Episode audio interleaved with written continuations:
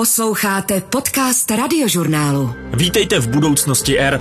V následujících několika dílech se budu věnovat tématu, které je takovým nepsaným leitmotivem tohoto podcastu udržitelnosti. Možná vám v hlavě začínají naskakovat hesla jako recyklace, snižování odpadu a podobně. Těch podob a způsobů, jak udržitelnosti dosáhnout, je ale mnohem víc, jak se vám pokusím ukázat v takovém malém putování po českých společnostech a firmách, které se o nějakou formu udržitelnosti snaží. Udržitelný může být i design, a to nejen z hlediska používaných materiálů, ale i toho, jak univerzálnost a nadčasovost daného výrobku nebo návrhu prodlužuje dobu, po kterou se používá. S touto, řekněme, filozofií k designu přistupuje třeba společnost MMCT sídlící v Bílovicích na Zlínsku. Hostem budoucnosti R je tentokrát Richard Vodička, ředitel studia 519, které stojí za designem různých značek sjednocených pod společností MMCT Plus a Egoe a zároveň člen zlínského kreativního klastru. To, že první zastávkou mého putování po cirkulárním a udržitelném Česku je právě Zlínsko, taky není náhoda, jak probereme s Richardem Vodičkou v tomto díle budoucnosti R. Eh, možná je to ještě někde i ten jakýsi takový ten nenechavý baťovský duch a děje se to tak jako běžně, že nápad někoho vyřeší nebo posune prostě problém někoho i v jiné firmě. Takže jakýsi moment nebo duch kooperace tady existuje. Budoucnost R. Richarde, vítej v Budoucnosti R v podcastu. Děkuji, že jsem mohl přijet za váma do Bílovic tady. Taky vítej. My jsme na dvoře společnosti MMCT, to možná slyšíte v pozadí, že tady je i v pátek odpoledne poměrně čilý ruch. Zajímavé je, že když jsme procházeli sem do té místnosti, kde natáčíme, přes dvůr MMCT, tak jsme potkali auta s vestavbami, potkali jsme, eh, řekněme, městský mobiliář, eh, protihlukové stěny. Teď sedíme v místnosti, kde je nábytek, kde jsou lyže, to všechno z produkce MMCT. Tím hlavním tématem toho rozhovoru má být udržitelnost, ale přiznám se, že na mě na první pohled to působí hodně rozlítaně, hodně pestrá škála různých produktů, které na první pohled pro mě nic moc nespojuje. Tak eh, jak, jak tohle to funguje vlastně v MMCT? Jaká je ta filozofie zatím? Ta filozofie je taková, že není to nějaká značka, která vyrábí od ponožek až, až po lokomotivy. I takové třeba najdeme, já je tady nutně nebudu jmenovat, ale tady je to spíš tak, že organicky vznikají potřeby po nových produktech. A vlastně každá, jak tady bylo zmíněno ve stavbě nebo projekty dopravní infrastruktury, na všechno je nějaká specializovaná firma, takže není to tak, že ten, kdo se zabývá ve stavbama nebo zahradním nábytkem je zároveň expert na zastřešování třeba vlakových nebo autobusových nádraží, ale každá vlastně ta jedna odnož má svoji vlastní značku, v které jsou specialisti, takže vlastně ono ten zdánlivý první dojem je, že to je kaleidoskop nebo mozaika neuvěřitelných eh, věcí, ale pravda je taková, že to jsou jako vlastně takové menší nebo větší týmy, které mezi sebou spolupracují a jednotící prvky tam jsou. Věřím, že ještě během rozhovoru to upřesníme. No ale jak to funguje? Když někdo přijde z týmu a řekne, já bych chtěl dělat lyže. Tak eh, se řekne dobře, s lyžema jsme nikdy nepracovali, ale pojďme je navrhnout? No, je to spíš tak, že já nevím, jak eh, moc můžu být odvážný v přiznání těch motivací, proč to tak vzniká, ale Buď odvážný, my prosím. jsme tady v Bílovicích jsme vlastně jako nikdy nedělali takové ty typické analýzy trh potřebuje. Dneska dokonce na to existují Google nástroje, které mi řeknou, co jako planeta potřebuje a tak dál. My jsme v tomto ohledu trošku odvážnější a spíše se spoleháme na nějakou vnitřní intuici. To znamená, jsou mezi náma lidi, kteří buď sami lyžovali, nebo jejich děti byli sportovci, nebo dokonce závodníci, reprezentanti, a takže mezi náma ta potřeba je. Netvrdím, že 100% lidí jsou závodní lyžaři, ale jakýsi, prostě jakýsi jádro takových lidí tady je. A takhle by to bylo u každé té naší specializace, že to nikdy není tak, že by zvnější přišla ta objednávka, ale vlastně byla ta vnitřní potřeba uvnitř týmu, uvnitř těch firm posouvat eh, třeba vývoj lyže, zahradního nábytku ve stave web do aut a tak dál. To znamená, napadne vás projekt, protože je nějaká spíš vaše vnitřní potřeba něco takového udělat. Jak to potom funguje dál? Zhodnotí se teda předpokládám, jestli to je nebo není života schopné, jestli to nějakým způsobem jde napasovat tady i na, předpokládám, nějaké možnosti a schopnosti té firmy? Určitě to takto funguje. Určitě je to tak, že je silná nějaká myšlenka nebo vize, jakkoliv to slovo pro někoho může být uh, už takové obsahově vyčpělé, ale jako je tady vždycky silná vize na začátku, vůle něco vyřešit, nějaký problém problém. Jo? Ne dekorovat svět, ale vyřešit problém. Vyřešit spaní v autě, vyřešit unif- ne unifikovaně, ale spíš nějakým standardizovaným způsobem třeba zastřešování nádraží nebo nástupišť železničních třeba v České republice. Jo? A tady tyto věci vždycky na začátku je ta vize, potom přichází okamžitě ke slovu jejich, řekněme, funkční a vizuální podoba, takže slovo design je tady naprosto důležité zmínit a pak přichází projekce, konstrukce, jo, projektový management až do toho dotažení. Takže ty věci většinou, nebo ne většinou, ale vždycky dotahujeme až do té poslední koncovky, až i do té obchodní i marketingové. Není to tak, že, že to někomu předáme, ať si to zobchoduje, všechno se to děje v balíčku tady. My říkáme od návrhu až po realizaci.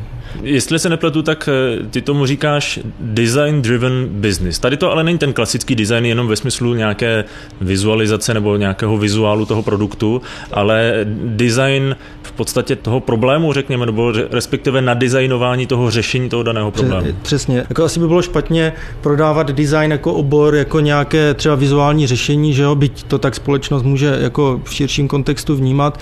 My to chápeme ten design, že přesně vyřešení problémů. Na stole stole nějaký problém, hledá se nějaké funkční hledisko a z toho vypadne i nějaká třeba vizuální stránka nebo naopak neustále jako zjednodušování toho produktu, aby nebyl třeba moc předekorovaný, aby fungoval v různých prostředích, tak to je přesně ten eh, princip, který my vyznáváme. A to sousloví design driven business, ono je to anglicismus nebo čistá angličtina, ale vlastně jsem nenalezl lepší a už to tak jako vědomě používám, protože na začátku je to, řekněme, designerské přemýšlení, uchopení problému a potom to rozpracovávání toho návrhu, jak jsem řekl, včetně těch konstruktérů a dalších eh, třeba technických vývojářů, tak vlastně jakoby roztáčí tu spirálku, zaměstnává další lidi, dává zaměstnanost v regionu až po tu řemeslnou stránku věci a to nás vlastně na tom zajímá a baví. Nechtěli bychom posílat výkresy, řeknu, do Indie nebo do Číny, kde ta výroba bude probíhat. Nás baví právě toto, mít to všechno v jednom areálu. Na jednom dvoře. Na jednom dvoře, správně řečeno. Já když trošku rozcupuju to spojení, to eh, design driven business, tak eh, mám tomu rozumět tak, že ten impuls není o tom, pojďme udělat něco, co se bude prodávat a pojďme hledat, co bychom teda mohli řešit, ale je to ta cesta z té druhé strany. To znamená spíše se skutečně zaměřit na ten problém a pak tedy hledat cestu, jak to eh, dostat na trh, řekněme. Přesně tak to je. Takže první vyřešit problém, najít nějaké to funkční řešení, ale samozřejmě ruku v ruce, když vidíme, že se nám pod rukama rojí nebo jeví něco, co bude mít potenciál obchodní, tak je nezbytné k tomu dělat i tu obchodně exportní a marketingovou činnost, ale já bych jako slovo marketing tady nechtěl eh, ho nějak já vím, vul- že ty ho nemáš rád vulgarizovat. Já to spíš chápu, mně se líbí víc to slovo komunikace, než takový nějaký jako eh, hardcelový marketing agresivní, eh, že vlastně nás baví potom u komunikačních aktivit taky vlastně to dělat eh, trošku jinak, než je v příručkách popsáno. A to teda při vší skromnosti musím říct, že se mnohdy z našeho pohledu povede a máme i zpětnou vazbu, že lidé to tak vnímají, že vlastně pochopí tu esenci, proč ty věci děláme. Jo? Jakoby našli jsme si to vlastní proč, ne generovat veliké zisky a skladovat peníze v trezoru, ale řešit ty problémy a případně vydělané peníze zpátky vracet zase do vývoje, případně do nějaké nové značky. Jsou to takové vlastně jako startupy, které neustále budujeme kolem sebe. V další části podcastu se s Richardem Vodičkou zaměříme víc na design samotný a zazní dokonce pojem cirkulární design. Tomu se možná trochu překvapivě věnuje třeba i německá společnost BASF, jedna z největších chemických firm na světě. Ta si založila svoji design fabrik, která se snaží nacházet nová využití pro tradiční materiály a pro BASF nová cirkulární řešení. I love to draw. Miluju kreslení a rád se nestarám o to, co kreslím z pohledu krásných tvarů nebo barev, ale z pohledu materiálu, ze kterého by to mohlo být vyrobeno. Říká mi Alex Horisberger z BASF Design Fabrik. Jedním z úkolů tohoto oddělení je tak nacházet nové možnosti využití materiálů, které BASF vyrábí a přesvědčovat klienty německého chemického výrobce, aby více uvažovali nad tím, z čeho své nové produkty budou vyrábět. Jako příklad mi Alex představuje akrodur. Je to chemické pojivové činidlo pro přírodní, například bambusová vlákna, konopí a dřevo. Tento materiál se používá k výrobě lehké izolace dveřních panelů v automobilovém průmyslu. Prodáváme to už desítky let, ale jeden z našich designérů se tady rozhlížel a zkoumal různé materiály. Povaluje se nám tady spousta vzorků. A ten designér povídá, tenhle materiál se mi moc líbí, je fascinující, chci z něj udělat něco jiného. A tak si položil otázku, co jiného z toho materiálu můžu vytvořit, mimo běžné způsoby užití. A rozhodl se, že z něj udělá křeslo. Ani to ale nebyl konec cesty tohoto materiálu. Měli jsme tady v kanceláři vystavený tenhle prototyp a přišli sem designéři jedné z automobilek a ptají se, pane bože, to je skvělé, co je to za materiál? Tak jsem jim řekl, pánové, to je ten samý materiál, který vám prodáváme už léta. Jen jste se na něj nikdy ani nepodívali. Designéři z této automobilky se nechali prací Design Fabrik inspirovat a za použití tohoto materiálu navrhli část přístrojové desky nového modelu. Posloucháte Budoucnost R. Podcast radiožurnálu o vědě, medicíně a moderních technologiích. Když jsem na začátku zmiňoval to, že chci mířit na tu udržitelnost, tak v čem je tento systém možná udržitelnější než takový ten klasický postup? No, já si, já třeba jako slovo udržitelnost mám hodně rád, protože si myslím, že to je jediný způsob, jak eh, tady vůbec jako zůstat na té planetě. Takže jako v první řadě, když designér bude dělat trendy věci nebo navrhovat trendy, produkty nebo řešení, které rychle zestárnou morálně nebo vizuálně nebo jakkoliv, nestanou se už jakoby tím úplně nejmodernějším, nejtrendovnějším, tak to je podle mě vlastně jako přesně to, co se dít nemá. Podle mě produkty mají být kvalitně zpracovány, mají dlouho sloužit, mají být z dobrých materiálů a jejich výtvarná estetická hodnota by měla být taková, že vlastně bude, bude to sloužit dlouho, bude to fungovat i za pět, za deset let, nebude to taková ta fast fashion, že si koupím eh, tričko a na podzim ho vyhodím, ale chceme mít vlastně něco kvalitního, co, co vydrží a čemu budeme věřit. A ideálně, když to doslouží, tak půjdu a koupím si to stejné, protože už se mi to osvědčilo. Tak taková jakoby důvěra v eh, hodnotný produkt, který dlouhodobě slouží. Takový opak eh, v modě se to tomu říká fast fashion, tak takové jako fast eh, spotřebitelské chování, řekněme, se snažíte vymítit. Možná to bude znít trošku pateticky, ale my říkáme, že i když třeba si někdo od nás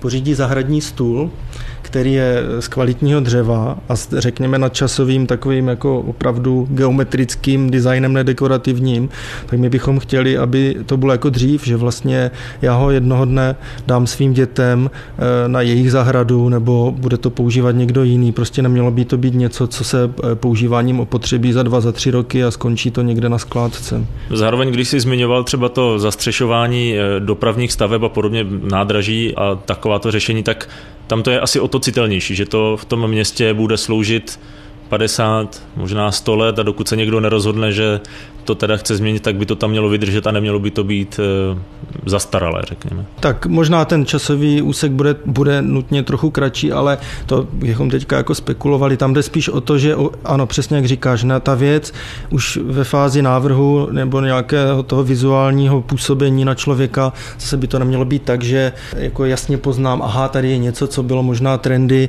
eh, na přelomu tisíciletí, nebo jako aplikovalo to nějaké principy výtvarné postmoderní a najednou je to pryč. My jako věříme, že a máme i inspirační zdroje, které nás ujišťují v tom, že takový ten střídmý, možná někdy takový, jak my říkáme, ne, na sebe nepoutající pozornost eh, design vlastně je tím, co může toto zaručit. A hlavně taky důležitá věc je, že tam může vzniknout nový kontext. Vedle nádraží se třeba postaví nová budova. Takže vlastně neměly by ty naše realizace úplně konkurovat nebo brát na sebe takový ten na první pohled eh, extrémně agresivní nějaký vizuální jazyk. Taková myšlenková odbočka, je to jenom o udržitelnosti v tom časovém eh, slova smyslu, tak jak jsme se bavili, že to nezestárne, ale je to i univerzálnost, řekněme, nějaká jako geolokační, že to, co vytvoříte tady pro úherské hradiště, bude stejně fungovat v New Yorku, když to přeženu? Možná. Já to ještě v New Yorku momentálně nádraží nerealizujeme zatím, teda. ale eh, ano, pokud se bavíme, tak třeba náš jazyk je asi něčím eh, jako rozpoznatelný, jo, to určitě, ale když budeme řešit nádraží nebo zastřešení autobusového nádraží třeba v obci Sázava, nebo v Havířově, nebo v Litoměřicích, tak vždycky se snažíme tam propašovat něco unikátního, ať už je to třeba barevnost, která je pro to místo důležitá, nebo nějaký odkaz, který možná ani na první pohled není patrný, ale vždycky tam chceme dát eh, nějaký takovýhle moment, který je exkluzivní, ale zároveň v tom celku ty věci působí takovým, eh, řekněme, střídmým, střídmým dojmem. A věřím tomu, že v případě, že by nás nechali realizovat věc v díli nebo nevím, v Yokohamě, což zatím se neděje, tak si myslím, že i tam bychom, věřím, že bychom byli schopni zareagovat adekvátně. Já teď eh, zase trošku rozeberu to slovo udržitelnost, protože teď jsme se bavili o té jako univerzálnosti, řekněme trošku. Zároveň v tom klasickém slova smyslu ta udržitelnost, když se bavíme o cirkulární ekonomice a podobně, tak taková první věc, která vždycky lidi napadne, je recyklování, znovu využitelnost těch materiálů. Jak důležité je třeba i tohleto při... Eh, já vím, že je to trošku obecná otázka, protože asi jinak se to bude řešit u lyží, jinak u návrhu veřejného prostoru a jinak eh, třeba u těch eh, protihlukových eh, stěn, které jsou z recyklovaného materiálu už? Vezmu dva příklady. Právě, že měřítkem to bude na jedné a na druhé straně. Ta protihluková stěna, která se používá teda k odlučnění především u silnic, ale taky i na železnicích. Ano, to je vlastně recyklát, který je z automobilového odpadu, čili z pneumatik a vlastně ten absorber, který částečně pohlcuje a odráží eh, ty zvukové vlny, tak tam jsme vlastně se nám podařil takový zajímavý moment, že to, co ten hluk dříve způsobovalo, to znamená ty pneumatiky na silnici, nyní slouží v tom druhém životě, v tom reinkarnovaném životě té pneumatiky, respektive toho materiálu, jako něco, co to zamezuje nebo tomu zabraňuje. Takže to je jako jasná, jasná recyklace, jasný, jasný příklad cirkulární ekonomiky, nebo vlastně dneska se už používá i výraz cirkulární design, to můžeme klidně tuto nálepku použít. A druhá věc, na opačné straně měřítka, teďka v rámci té divize, která má spíše zahradní nábytek a takový privátní prostor, proč se to jmenuje ego, he, že to je takové trošku sobectější nebo domáctější, tak tam jsme teďka vyvinuli společně s designerem Danem Golíkem štokrle, které je vyrobeno bez jakéhokoliv spojovacího materiálu. Je čistě ze dřeva, je z lokálního dřeva a když to přeženu, když to štokrle nechám v lese, nechám ho tam opravdu dlouhé, dlouhé roky, tak se jako vlastně vrátí zpátky té přírodě. Takže to je jenom ukázka toho, že vlastně i v tom našem uvažování se posouváme a ten moment nějaké cirkularity není pro nás nějaká prázdná fráze, ale vlastně snažíme se to uplatňovat. Nejde to úplně vždy a všude, ale tam, kde to jde, tak se to snažíme okamžitě aplikovat. U toho štokrle chápu, že tam to je e, jako úplně takový metapříběh návratu toho dřeva do té přírody. Ta příměra, co si říkal s těmi pneumatikami v protihlukové cloně, to je samozřejmě jako moc hezký, jak bych to až řekl, jako fórek. Co byl ale vlastně třeba v tomhle konkrétním případě ten impuls? Bylo to, pojďme najít něco, co bude recyklované a co využijeme, buďme v tomto smyslu ekologičtí, anebo tam byl přesně takovýto nápad, jako Tady je spousta materiálu, který nevyužíváme, pojďme mu najít to řešení.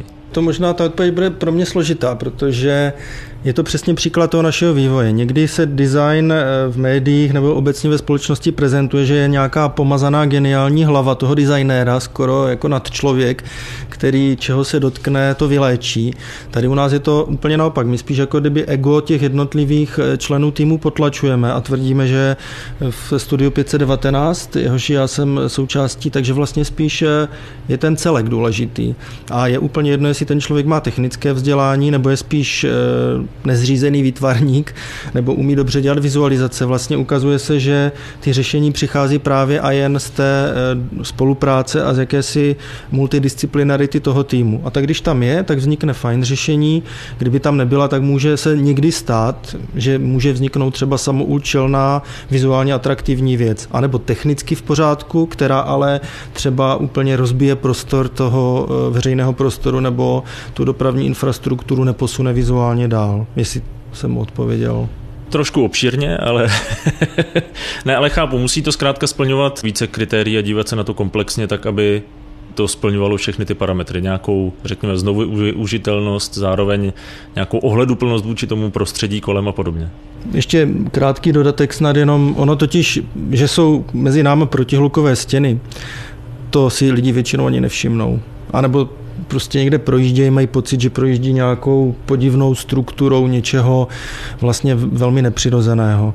A já tvrdím, že vlastně design protihlukové stěny je strašně velká výzva ještě s tím, že my tam vlastně pouštíme i výtvarně do toho třeba lokální komunitu eh, z žáků nebo studentů místních eh, škol nebo základních uměleckých škol, se vlastně snažíme, aby i ti lidi, kteří v tom daném místě žijí, aby se spolu podíleli eh, na vytváření i tohoto prostoru, který možná na první pohled nemusí znít jako úplně super atraktivně.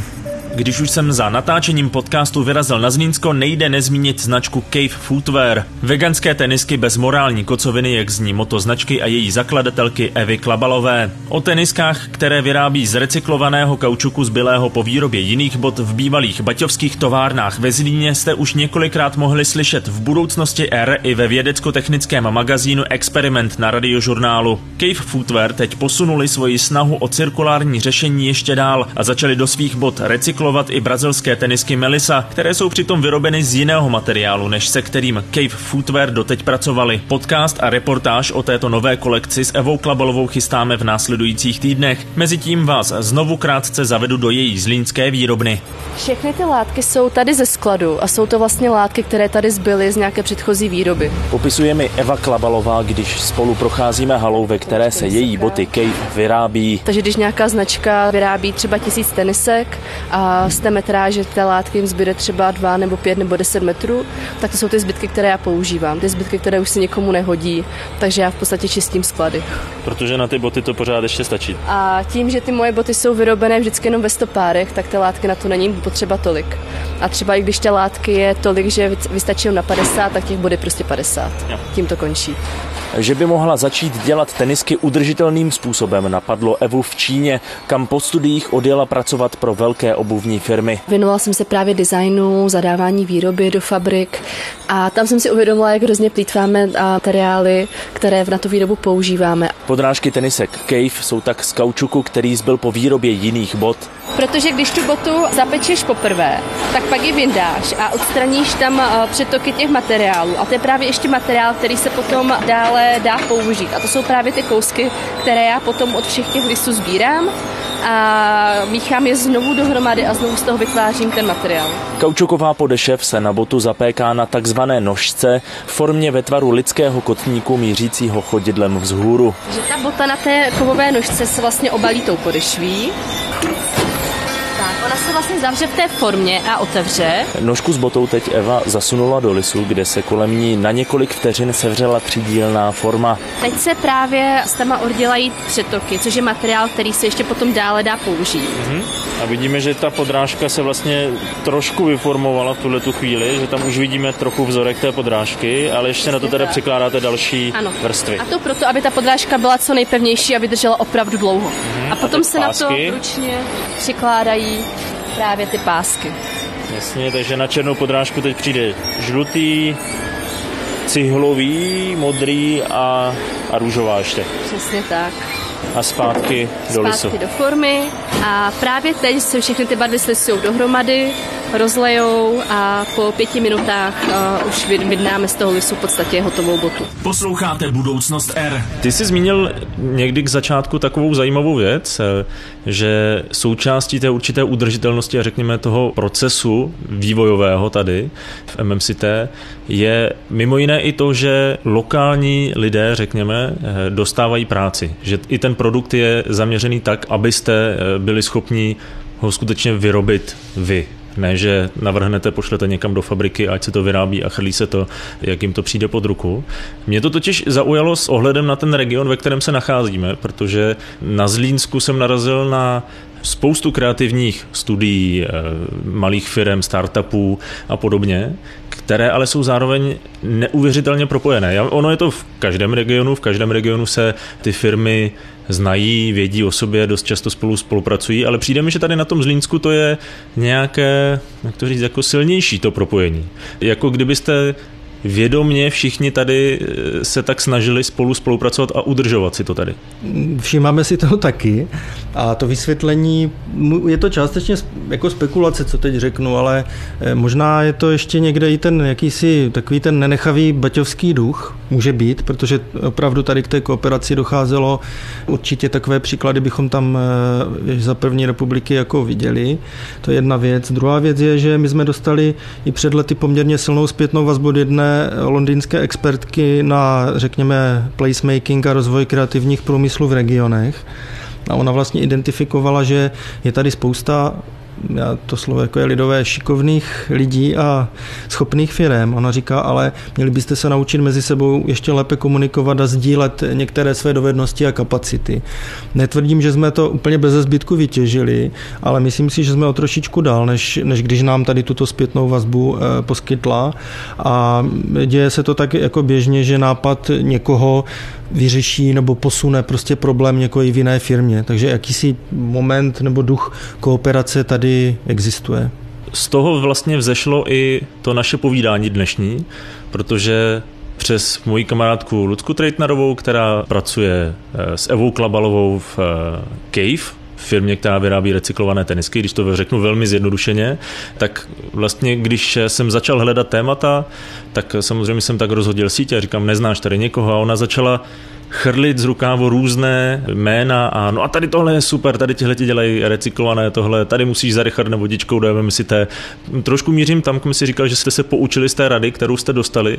Je to vědomé pořád ještě, nebo je to taková jako přirozená sounáležitost? Protože na mě to trošku působí, že to do určité míry vědomé je, že to je taková jako snaha udržet si ten region nějak jako pokupě pospolitý a vzájemně si tady pomáhat. Myslím si, že to tak je a taky je to, už je to vlastně multigenerační. Jo. Když to tak vezmeme, tak mezi náma jsou kolegové, jsou už jako padesátníci. Tento příklad eh, Cave Foodwear s, ten, s veganskýma teniskama, eh, který projekt založila Vakla Balová, tak to jsou vlastně moji bývalí studenti, takže já jsem nějaká střední generace, tak, tak děje, děje se to napříč, řekněme, obory a děje se to i napříč generacemi, což si myslím, že vlastně to nejcennější, co může být, protože každý má jinou zkušenost zkušenost, eh, někdo starší už může být opatrnější, tady ti třeba ta, jako ta mládí může být zdravější, můžou být odvážnější do projektu, kde by už někdo zkušenější třeba viděl spíš problémy, takže si myslím, že to může nás všechny jako na obou nebo na všech stranách eh, obohacovat.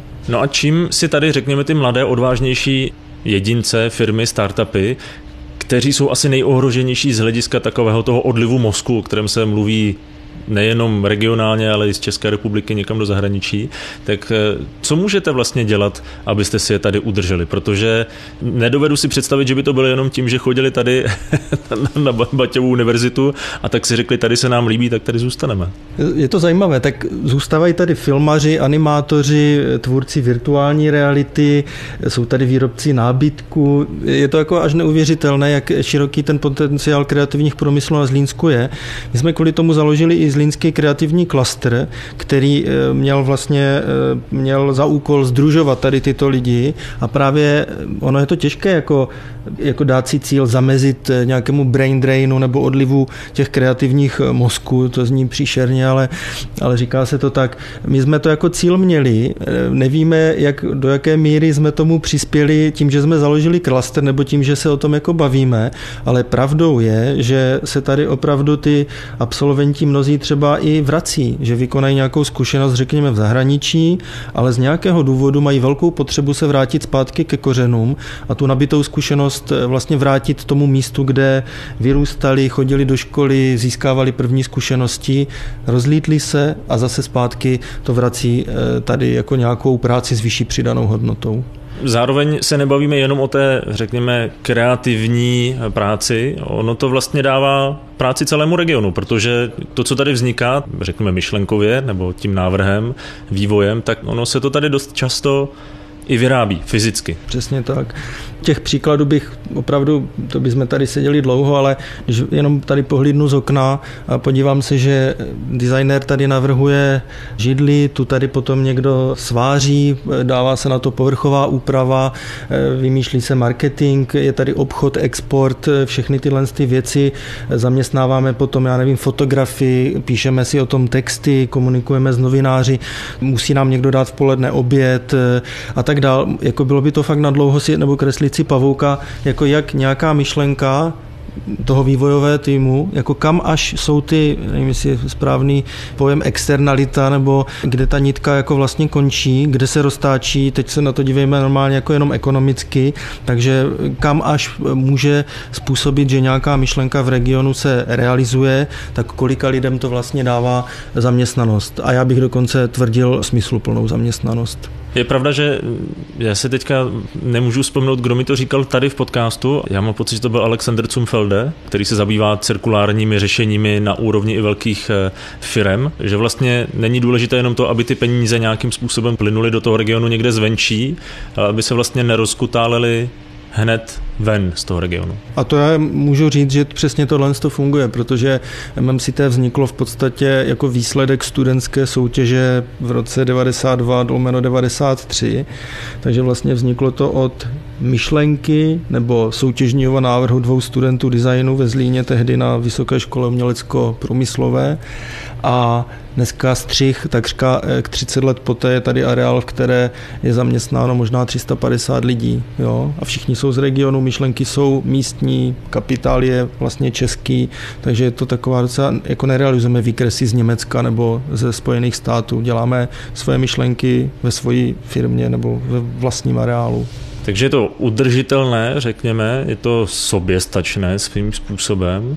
Já teď jenom uvažuju, blesklo mi to hlavou a byl jsem vlastně doteďka šťastný, že jsme neřekli slovo koronavirus, ale v momentě, kdy nastane situace, která tady nastala, a před rozhovorem jsme se bavili o tom, že tomu říkáme krize, je to výhoda v době takovéto krize, že ten region takhle je závislý sám na sobě? Řeknu eh, možná trošku škarohlícký pohled, není pak naopak větší riziko, že když eh, MMCT, které, jak si říkal, tady má pár set zaměstnanců a jsou tady dodavatelé a různé služby, které jsou na to navázané a tady nějaká spolupráce s kreativním studiem a podobně. Nehrozí pak víc, že se to vlastně zastaví všechno e, naraz? Tak eh, stát se může kdekoliv, cokoliv, vys Beirut, jo.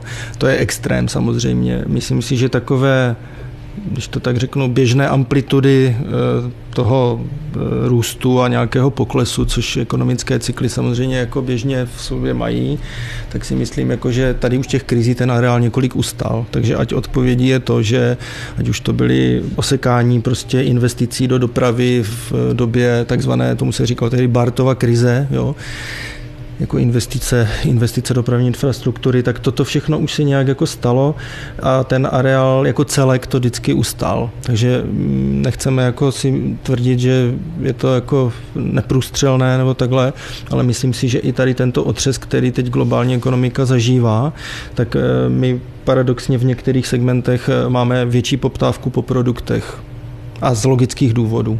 A zároveň to tím pádem oživuje ty další části toho řekněme, ekosystému tím, že prostě tam je furt nějaký koloběh. Byť třeba v jiných segmentech, než to bylo běžné. Ekosystém drží. Já jsem konkrétně mluvil třeba o těch eh, ve stavbách do kempingových aut, protože teď se opravdu, jako, a můžu snad doslova říct, roztrhl pytel s poptávkama a důvod. Lidi nemůžou lítat letadlem na dovolenou nebo se bojí, potřebují testy, mění se to ze dne na den, tak najednou hodně lidí objevilo, že mít v dodávce ve stavbu, být si pánem svého času, mít jakýsi i moment toho social distancing, jo, že, že vlastně jsem buď s partnerem nebo se svojí rodinou někde v lese a ne, neřeším takové to, jestli mám roušku, nemám, nebo co říká hlavní hygienik, tak najednou se ukazuje, že, že ty lidi na to reagují. My jsme to neplánovali, to je vlastně nás to zaskočilo, že produkt, kterému my jsme věřili od začátku, že má potenciál vracet lidi vlastně jako ven do přírody, do aktivního života, tak najednou to eh, zjišťují lidi v Americe, v Austrálii, na Novém Zélandu, píšou nám a říkají, to je bezvadná věc, to chceme taky. Je to soběstačné, udržitelné, pořád se nám to tam točí, ta slovíčka. no, neudržitelné by to začalo v momentu, kdyby opravdu ty poptávky byly tak velké, že bychom je nestačili odbavovat, ale zatím to funguje. Richard Vodička, já ti moc krát děkuji za tvůj čas. Eh, děkuji, že jsem mohl za vámi zase přijet sem eh, do Bílovic. A my děkujeme za to, že inovace nejsou jenom umělá inteligence, přestože jsou, ale že to můžou být i zdánlivě již vyčerpané věci, které ale eh, teď myslím jako svařovat železo, montovat dřevěné příčky, ale myslím si, že i toto má budoucnost a že to udržitelné je. Příště bude hostem budoucnosti R Martin Lee ze společnosti Škoda Auto Digilab. V mém pomyslném putování po Česku se tentokrát letmo podíváme do Brna a na udržitelnost se zaměříme z hlediska dopravy ve městě, respektive mikromobility. Jak můžou služby, jako jsou sdílené elektrické skútry nebo koloběžky, řešit konkrétní problémy městské dopravy? Budoucnost R poslouchejte a stahujte zase od čtvrtka v aplikaci Můj rozhlas, na webu radiožurnál.cz, ve Spotify, Apple Podcast a dalších podcastových aplikacích. Z udržitelné budoucnosti R se loučí Vojtěch Koval. Poslouchali jste Budoucnost R. Podcast radiožurnálu o vědě, medicíně a moderních technologiích.